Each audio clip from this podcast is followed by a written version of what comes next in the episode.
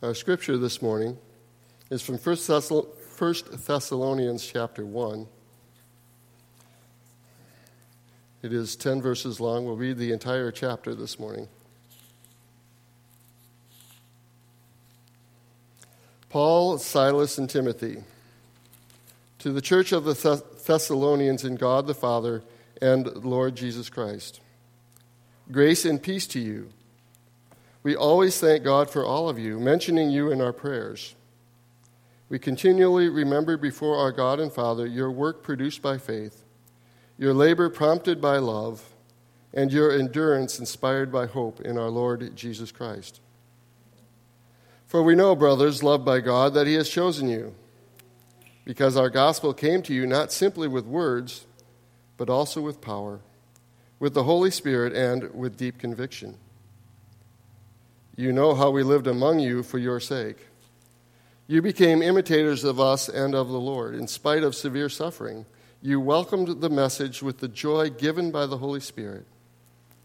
And so you became a model to all the believers in Macedonia and Achaia. The Lord's message rang out from you not only in Macedonia and Achaia, your faith in God has become known everywhere. Therefore, we do not need to say anything about it for they themselves report what kind of reception you gave us. They tell how you turned to God from idols to serve the living and true God, and to wait for his Son from heaven, whom he raised from the dead, Jesus, who rescues us from the coming wrath. The word of the Lord.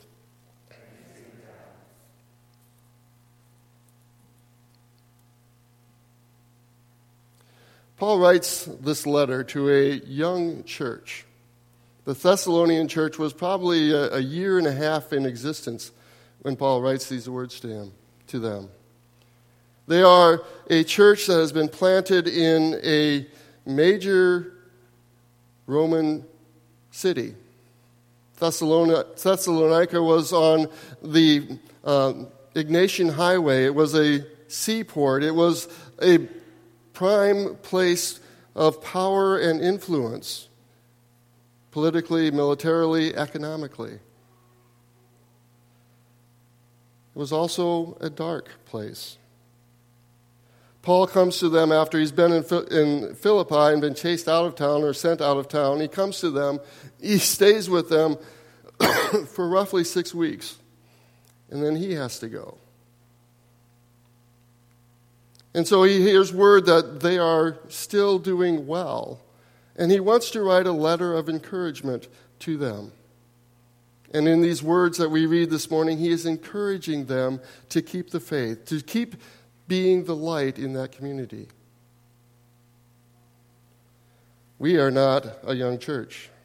We are not in a major urban environment. We are not in the center of the political and uh, economic um, place.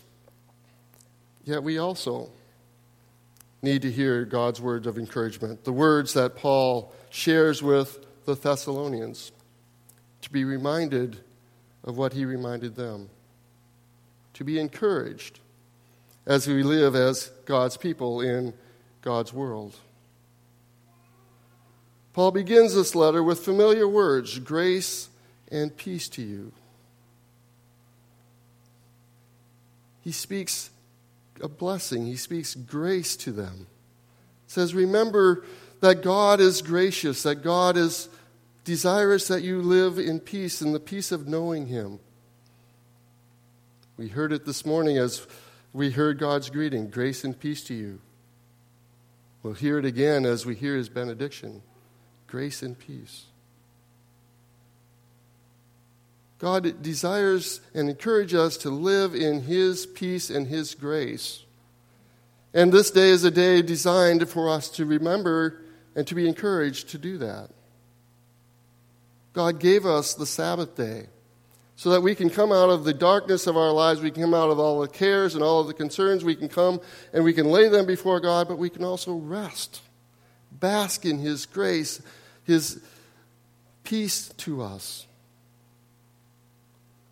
Jesus said the Sabbath was made for man, not man for the Sabbath. God gave us His law, He gives us His day, He sets us aside to invite us to rest, to be refreshed and renewed by His grace, to be reminded that He is our God, that we are His people in a very powerful and living way. One of, when we leave this morning, we will be given the benediction of grace and peace. It is a reminder to us as we go into life once again that God goes with us, that He is watching over us, that He cares about us. It's kind of like a kiss on the hand as a sign of remembrance. My wife is great with dealing with our grandkids, saying as, as they leave, I'm going to put a kiss on your hand, and when you put it up to your cheek, it reminds you that I love you, right? The benediction this day is a reminder from God as we live our lives that He loves us, that He's thinking about us.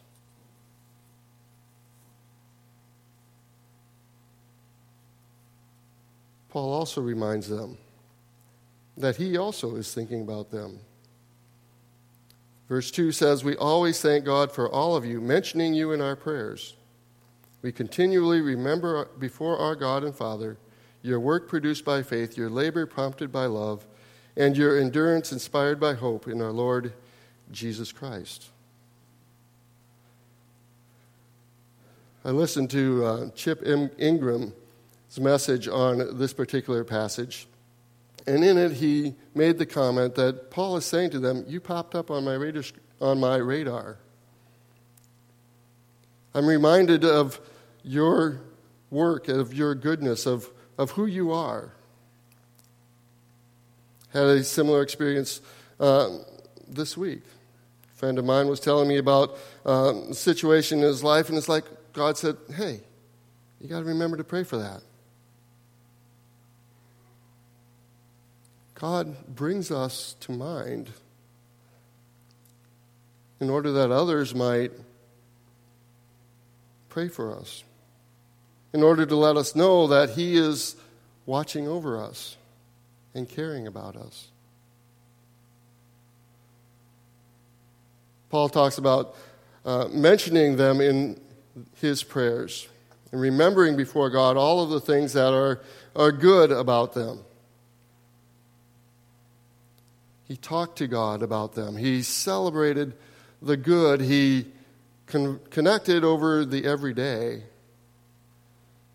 and was concerned about the things that were troubling them.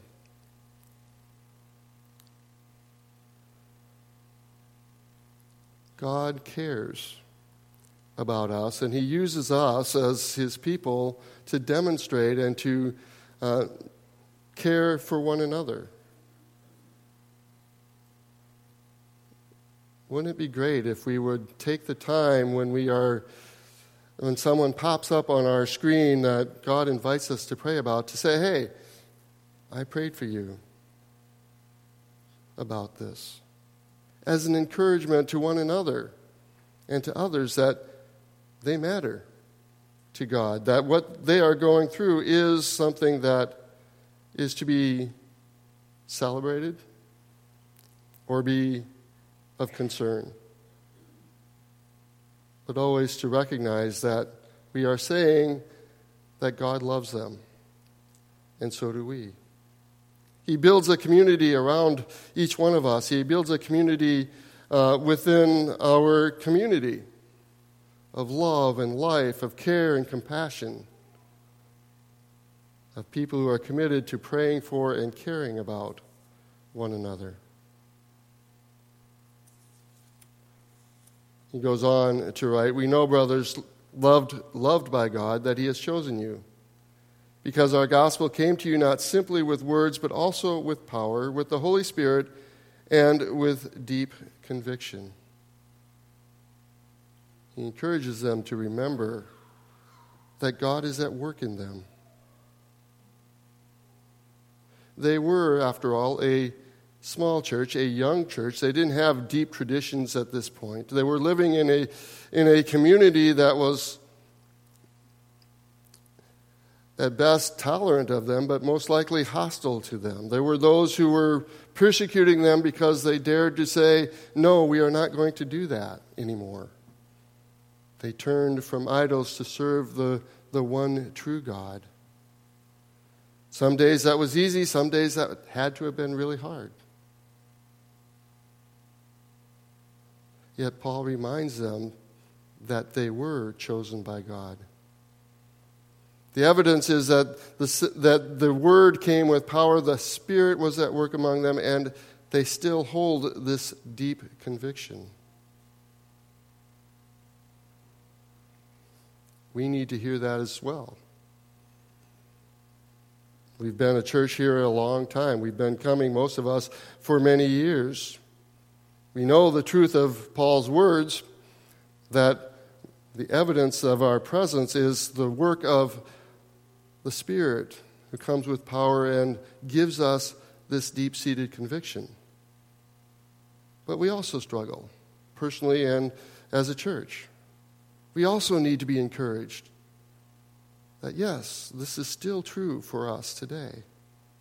We are still people who are being used and encouraged by the Spirit, who are uh, blessed with a deep conviction, a deep faith when the world says, no, you don't count. Or when the world says, we don't need you, and does everything possible to dim that light of life that is within us. We are reminded of God's faithfulness. I think it was Peter who wrote that the devil goes about like a roaring lion, seeking whom he might devour. Why do lions roar? They roar when they are in search of food in order that they might scare the prey. And as the flock or whatever of animals moves on, they sort out the weaker ones for an easy lunch or for a lunch. And when they have that lunch and they have that meal, they roar again to make sure that everybody stays away. It's the same thing today. The lion roars. The devil, working through the people of darkness, continues to seek out the weak and the lame. I was grateful that, to hear that March for Life continues, that they recognize that the most vulnerable people are, are the people who are in the womb. That the work is not done, that it must continue, that it must go forward, because darkness still reigns. We have to have that same attitude. Our mission is not done. Our work is valued. Our work is needed because darkness still reigns. And there are vulnerable people around us who need to see the light of God and His love in their lives. We need to be the ones who challenge the lion that roars, taking its prey. And God gives us the grace to do that. And finally, Paul affirms the impact that their faith has in the world when he talks about how the uh, news about them, they became a model to all the believers in Macedonia. The message rang out from you not only in Macedonia and Achaia, your faith in God has become known everywhere. They tell how you turned to God from idols to serve the living and true God, and to wait for his Son from heaven, whom he raised from the dead. Jesus, who rescues us from the coming wrath. Paul says, We can we tell you the world has taken notice of you. You are talked about. You are lifted up as a model of God's grace. You know, even the unchurched even those who uh, say all kinds of things against it have to admit that there are benefits to having a church in their community.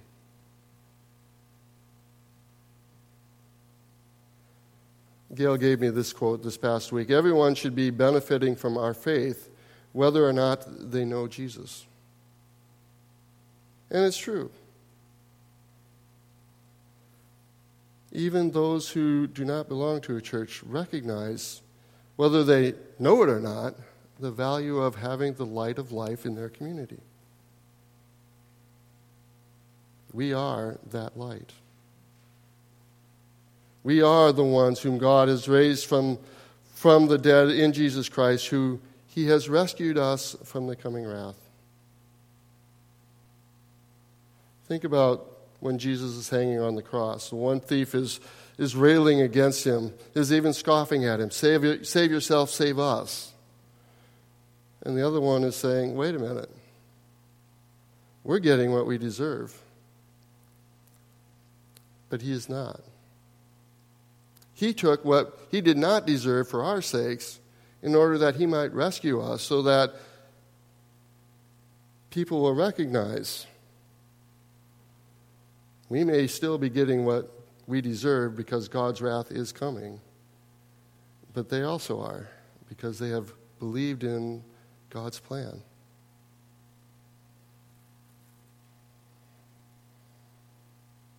People of God, be encouraged today. Remember that God has invited you to live in His presence and that He is full of grace and peace and that He extends it to us. Remember, too, that we are on His radar all the time. And we have the opportunity to bless one another as we share that good news with them. Remember also that God seeks to remind us that He has worked through us, that He has work to do for us, and that He gives us the power to do so. And because we belong to Christ, who is the light of life, we also share that life and also that light.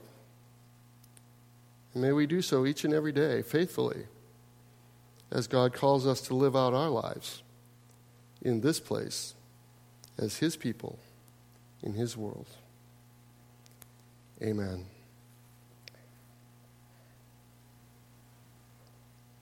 Lord, you are an awesome God. Not only have you created us, not only have you given us uh, your word uh, as a map for our lives, as something that we can look into every day and find new things, or perhaps re- be reminded of old realities that are still true. Thank you for these words from Paul this morning, for this reminder that you are uh, a God who encourages as well as God who saves. In Jesus' name, amen.